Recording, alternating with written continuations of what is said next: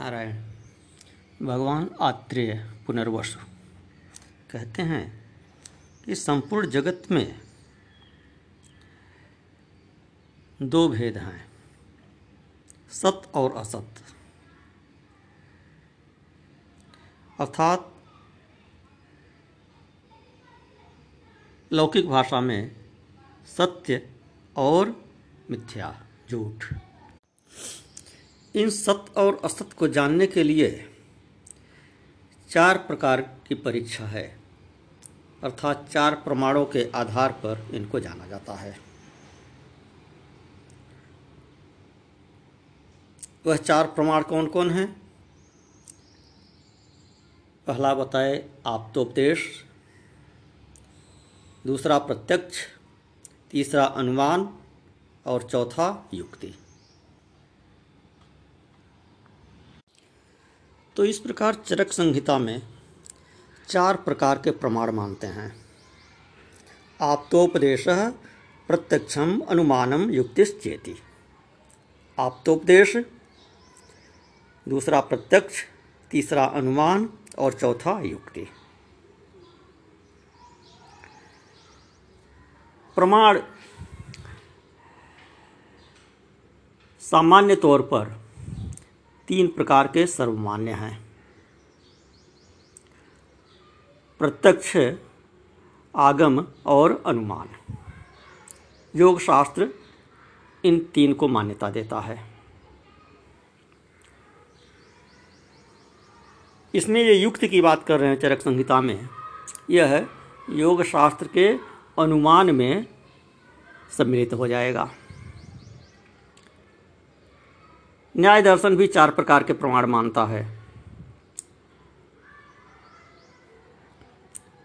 प्रत्यक्ष, अनुमान, आगम और उपमान। तो यहाँ चरक संहिता में युक्ति की बात कही गई है। वह युक्ति, वह उपमान ही है, ऐसा प्रतीत होता है।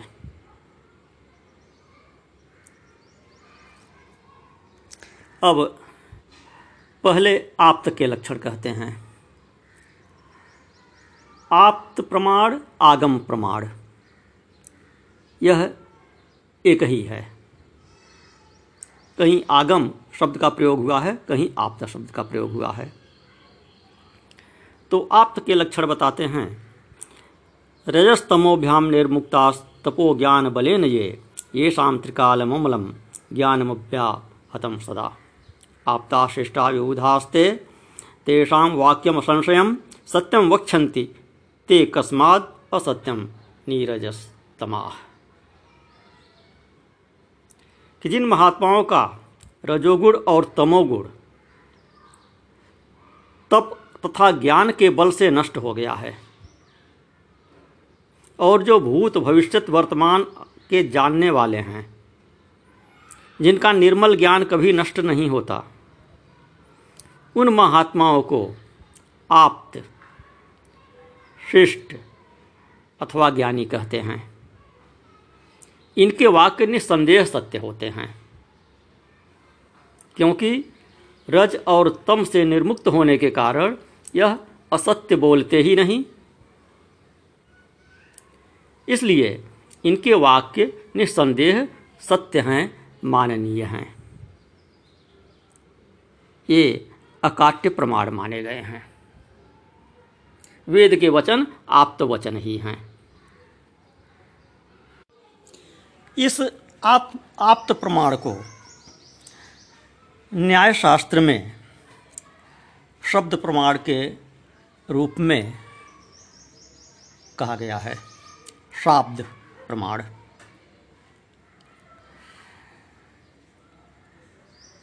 और शब्द की परिभाषा वहाँ पर करते हैं कि आप्तवाक्यम शब्द।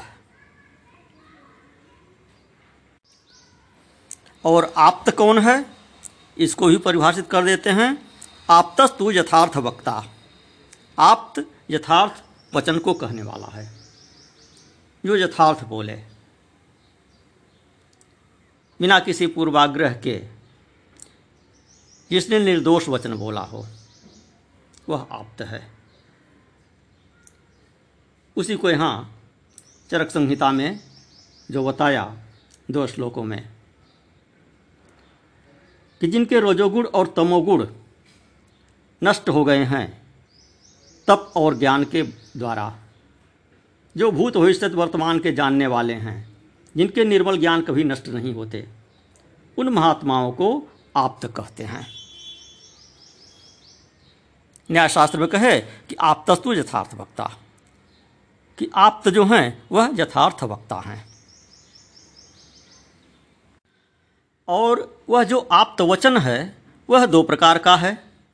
यह बताए कि वाक्यम द्विविधम वैदिकम लौकिकम च। कि वाक्य दो प्रकार के हैं। एक वैदिक, दूसरा लौकिक। वैदिक जो है, वह सबके लिए प्रमाण है, वह अपौरुषेय है। वह ईश्वर का वचन है। ईश्वर का वचन और आप्त वचन दोनों को एक श्रेणी में रखे हुए हैं, शाब्द प्रमाण में। तो वैदिक वचन क्या है? वैदिकम ईश्वरोक्तत्वा सर्वमेव प्रमाणम। जो वैदिक वचन है, वह ईश्वर के द्वारा कहा गया है और इसलिए वह सब के लिए प्रमाण है। और लौकिक भी प्रमाण है। लौकिकम त्वाप्तोक्तम प्रमाणम।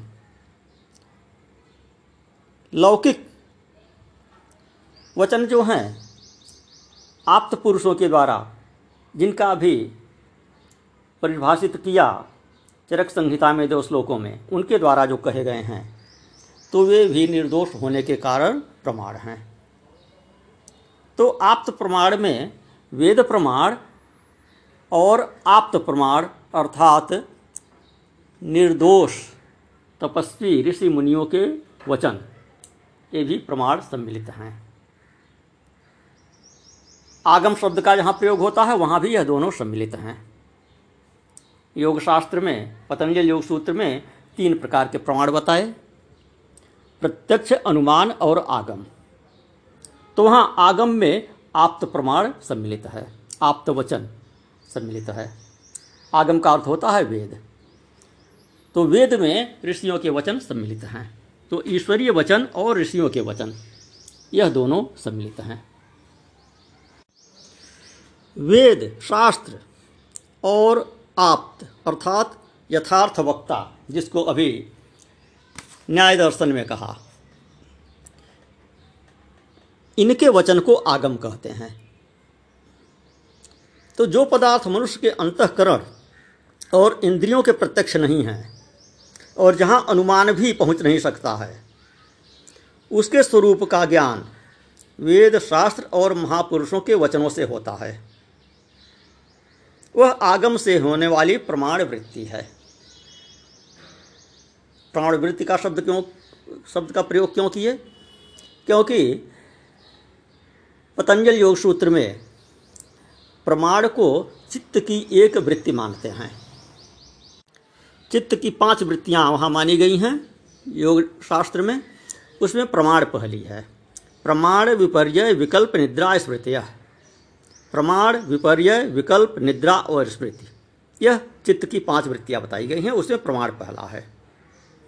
और वह प्रमाण तीन प्रकार का बताया गया। प्रत्यक्षानुमानागमा प्रमाणानी। प्रत्यक्ष अनुमान और आगम ये तीन प्रकार के प्रमाण हैं। यह योग दर्शन में कहे। न्याय दर्शन में उपमान को चौथा प्रमाण मानते हैं। इन तीन के अतिरिक्त एक और प्रमाण मानते हैं उपमान। यहाँ चरक संहिता में उपमान को ही युक्ति प्रमाण के रूप में कह रहे हैं। यहाँ भी चार प्रमाण मान रहे हैं। आप्तोपदेश प्रत्यक्षम अनुमानम युक्तिस्थिति अन्य अन्य दर्शनों में अन्य भी कुछ प्रमाण माने गए हैं।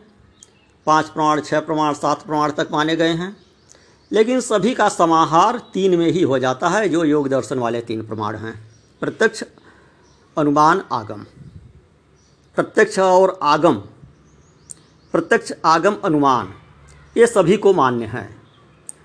और इन तीन के अतिरिक्त जो जो प्रमाण अन्यत्र कहे गए हैं, वे सभी अनुमान में सम्मिलित हो जाते हैं। अनुमान की ही एक शाखा, अनुमान की ही एक पद्धति उसे कह सकते हैं। अस्तु, आप्त की परिभाषा यहाँ पर किए कि आप्त वचन क्या है? आप्त किसे कहते हैं? आप आप्त वचन किसे कहते हैं? ये बता चुके हैं। अब बताते हैं प्रत्यक्ष क्या है। प्रत्यक्ष का लक्षण चरक संहिता के अनुसार। कि आत्मेंद्रिय मनोअर्थानाम सन्निकर्षात प्रवर्तते, व्यक्ता तदात्वे या बुद्धि प्रत्यक्षम सा निरुच्यते। ये प्रत्यक्ष की परिभाषा करते हैं। आत्मा, इंद्रिय, मन और इंद्रिय का विषय, इन सब का सन्निकर्ष होने से जो निश्चयात्मक ज्ञान होता है उसको प्रत्यक्ष कहते हैं। तो आत्मा इंद्रिय मन और इंद्रिय का विषय। इन सब का सन्निकर्ष होने से जो निश्चयात्मक ज्ञान होता है, उसे प्रत्यक्ष कहते हैं। सन्निकर्ष छह प्रकार का होता है, न्याय दर्शन के अनुसार। प्रत्यक्ष ज्ञान हेतु इंद्रियार्थ सन्निकर्ष षडविध है। वह कौन कौन सा है? संयोग है। दूसरा है संयुक्त समवाय है। तीसरा है संयुक्त समवेत समवाय है। चौथा है समवाय। पांचवा है समवेत समवाय। और छठा है विशेषण विशेष भाव। इस प्रकार छह प्रकार के इंद्रिय सन्निकर्ष हैं। तो इन संयोग इत्यादि जो छह सन्निकर्ष हैं, इनसे उत्पन्न ज्ञान को प्रत्यक्ष कहते हैं। और इनका जो साधन है, जो करण है, ज्ञान का, वह इंद्रियाँ हैं। एवं सन्निकर्ष घटकजन्यम ज्ञानम प्रत्यक्षम तत्करणम इंद्रियम। तस्मात इंद्रियम प्रत्यक्ष प्रमाणमित सिद्धम। इसलिए इंद्रियाँ ही प्रत्यक्ष प्रमाण हैं, यह सिद्ध होता है। अब अनुमान का लक्षण बताते हैं। प्रत्यक्ष पूर्व त्रिविधम त्रिकालं चानुमीयते वह निर्गूढ़ो धूमेन मैथुनम गर्भदर्शनात्। एवं व्यवस्यतीतम बीजात फलमनागतम। दृष्टवा बीजात फलम जातम यह सदृशम मुदा। तो बोले कि प्रत्यक्ष पूर्वक तीन प्रकार का अनुमान होता है। प्रत्यक्ष पूर्वक का क्या अर्थ है? कि पहले जिसका प्रत्यक्ष हो चुका है, उसी प्रकार का कार्य कारण देखकर बाद में अनुमान होता है। अर्थात अनुमान भी प्रत्यक्ष पर आधारित होता है। पूर्व में अनुभव किए गए प्रत्यक्ष पर आधारित होता है अनुमान। जैसे धुआँ देखकर अग्नि का अनुमान होना। तो पहले अग्नि में धुआँ देख चुके हैं, जलती हुई लकड़ी से धुआँ उठता हुआ देख चुके हैं। इसलिए जहाँ धुआँ देखते हैं, वहाँ अनुमान करते हैं कि यहाँ पर आग लगी होगी। तो प्रत्यक्ष पूर्वक तीन प्रकार का अनुमान होता है, यह बता रहे हैं। कार्यलिंगानुमान, कारणलिंगानुमान कार्य कारण लिंगानुमान अथवा पूर्ववत, शेषवत सामान्यतो दृष्टि और यह तीन प्रकार का अनुमान, अतीत, अनागत, वर्तमान, अर्थात भूत, भविष्य, वर्तमान। इन तीन काल का बोधक होता है। तीन कालों का अलग अलग होता है। वर्तमान कालिक क्या है? कि धुआँ देखकर अग्नि का बोध हो जाना। यह वर्तमान कालिक अनुमान है। भूतकालिक अनुमान का उदाहरण, गर्भवती स्त्री को देखकर यह बोध हो जाना कि इसने पहले मैथुन किया है। यह अतीतकालिक, अर्थात भूतकालिक अनुमान हुआ। और भविष्यकालिक अनुमान क्या है? कि बीज को देखकर यह बोध हो जाना कि इससे इस प्रकार के फल उत्पन्न होंगे। यह भविष्यकालिक अनुमान है। अथवा ऐसे कहें कि इन बीजों से ऐसे फल होंगे और ऐसे फलों से ही यह बीज उत्पन्न हुए। इसको कार्य कारणानुमान कहते हैं। अब युक्ति का लक्षण बताते हैं कि जो बुद्धि अनेक कारणों से पैदा हुए, अनेक भावों को देखने में समर्थ होती है, उसी को युक्ति कहते हैं। यह युक्ति भूत, भविष्य, वर्तमान तीन कालों में लगाई जाती है।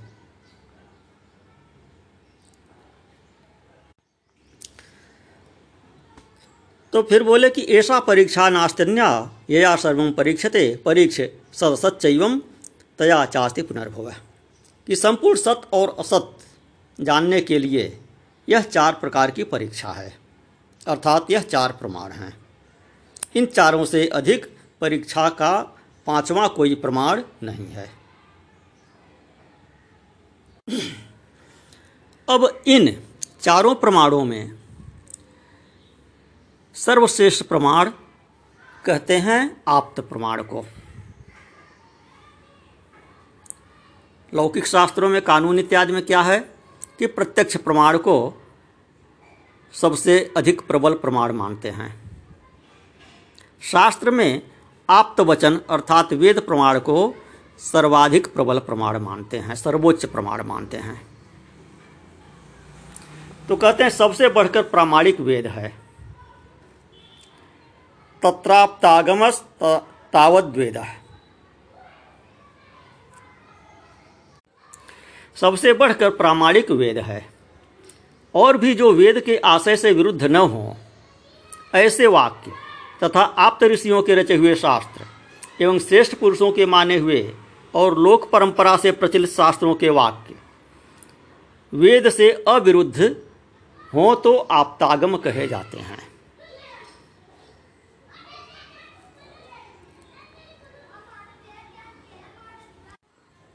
इन आपतागम, अर्थात प्रामाणिक वाक्य द्वारा।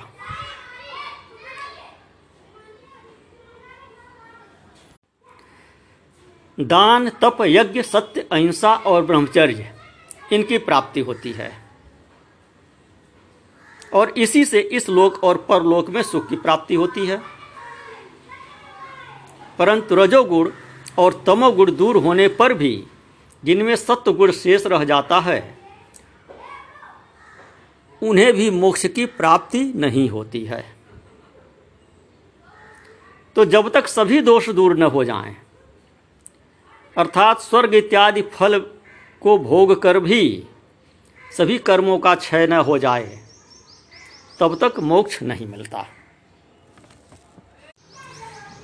यह सब विश्लेषण करने का तात्पर्य क्या है? चारों प्रमाणों का विश्लेषण करने का आप्त प्रमाण, आगम प्रमाण की सर्वोच्चता बताने का यहाँ तात्पर्य क्या है?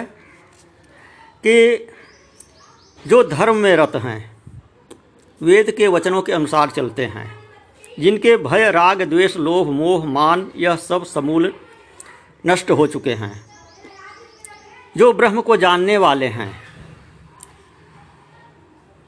जो आप्त हैं, कर्म के जानने वाले हैं, जिनके मन और बुद्धि निश्चल हैं, तथा जो सदैव ज्ञान युक्त हैं, उन प्राचीनतम महर्षियों ने ज्ञान के नेत्रों द्वारा पुनर्जन्म को देखकर उसे सिद्ध किया है। कि पुनर्जन्म होता है। विषय यहाँ पुनर्जन्म का चल रहा है। कर्म का, सदाचार का और पुनर्जन्म का चल रहा है। पूर्व जन्म के किए हुए कर्मों के द्वारा इस जन्म में स्वास्थ्य और रोग प्राप्त होते हैं। इस सब विश्लेषण का तात्पर्य यह है। इसको सिद्ध करने के लिए सब विश्लेषण किया गया। तो पुनर्जन्म होता है, यह आप्त प्रमाण से सिद्ध है। अनुमान प्रमाण से भी सिद्ध है, युक्ति से भी सिद्ध है, और कहीं कहीं प्रत्यक्ष भी अनुभव किया गया है, प्रत्यक्ष भी देखा जाता है कि कोई बच्चा अपने पूर्व जन्म की बात को बता रहा है सब प्रमाण बता रहा है, पूर्व जन्म की स्मृति उसमें है और वह ले जाकर इस जन्म के लोगों को, पूर्व जन्म के अपने स्थानों को, अपने संबंधियों को दिखाता है, पहचान करा देता है। वो प्रत्यक्ष की श्रेणी में आ जाएगा।